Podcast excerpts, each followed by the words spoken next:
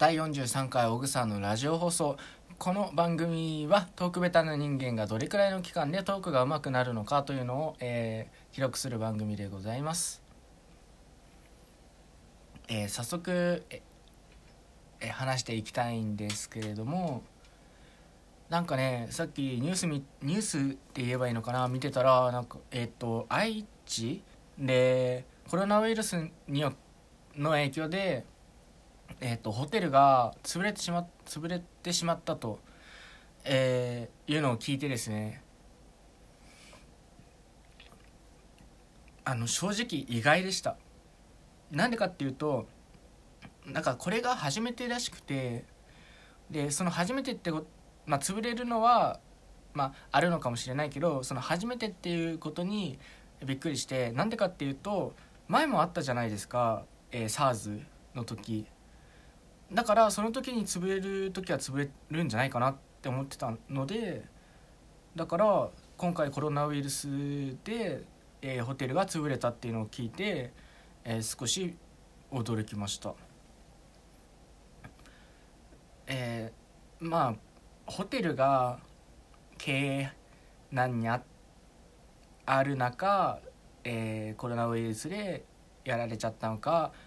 えー、それともコロナウイルスの影響が今回強すぎたのかわからないですけれどもまあ潰れたっていう事実がえー、っとあるのはまあありますよね。何を言いたいのか分からなくなっちゃったんですけれども、えー、やっぱりこんまあそうなんですけれどもやっぱ潰れるまではいかなくても経営難になってってしまったり、まあ、中国から、えー、観光客が来て爆買いなんて最近、えー、ここ何何年も、えー、ずっと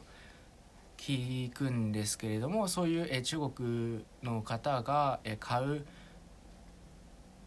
ようなところも買わなくなってそういうところでも、えー、経営難が、えー、続いてるのかなって思います。やっぱり、えーまあ、病気とかそういう、えー、パンデミック、えー、が起きるとね、えー、その国だけじゃなくて、えー、他の国まで広がっちゃまあ影響全部病気についてだけじゃなくて、まあ、経済に影響が及んだりするってのを改めて実感したっていうかえっ、とやっぱりそういうそうなんだなってのを確かめることができました。えっともしもうんまあ予測できない事態だからしょうがないけどもしこういうことが、えー、あっても潰れないようにもしもこういう時になった時はどういうところで工面工面するっていうか、えー、対処するかっていうのも、えー、考えとく方がいいのかなって考えなきゃいけないのかなって少し思っちゃいますね。うん、やっぱ経営側からするとそういう時のためにお金を少し貯めておきたいっていうか、えー、そういう考えなのかもしれないですよね。でもそうなるとあのー、回らないんですよね経済が、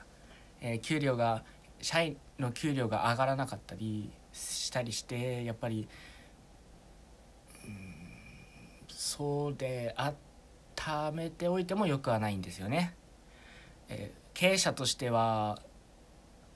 あれですよねなんか何とも言えない状況ですよね。会社のために少し置いておきたいのもあるしやっぱ会社に働いてくれてる人のために、えー、お金をできるだけ多くの給料を払いたいっていうのももちろん、えー、あると思うので。まあ、そこら辺は経営者の方々頑張っていただきたいと思っておりますまあまたね、えー、ぐだぐだぐだぐだ、えー、適当なこと喋って今5分経つっていうところなんでございますけれどもこれ以上、話がそれてしまうとまたまた、何の話をしてたかわからなくなりそうなのでこの辺で終わりたいと思います。皆さんもからお,、えー、おか 噛んだお体には気をつけて、えー、お過ごしください。また次回お会いしましょう。ありがとうございます。